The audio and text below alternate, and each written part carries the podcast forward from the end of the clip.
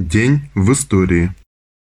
6 февраля 1894 года родился Михаил Едишерович Чиаурели, советский кинорежиссер, драматург, народный артист СССР, лауреат сталинских премий, член ВКПБ с 1940 года.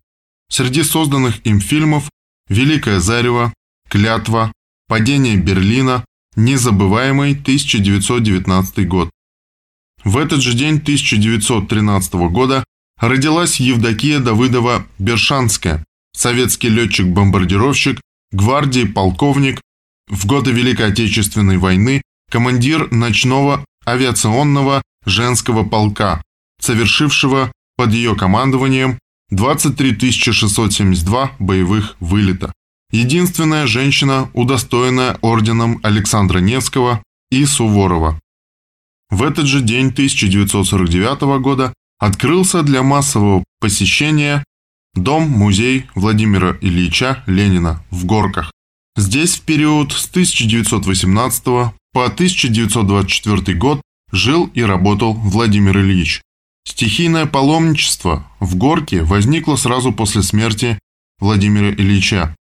Поэтому первые шаги по сохранению обстановки, в которой жил и работал основатель советского государства, были предприняты уже в то время.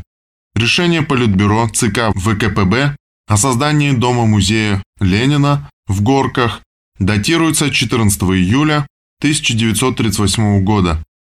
Однако прошло еще немногим более 10 лет, прежде чем было принято решение высшего партийного органа об открытии музея для массового посетителя.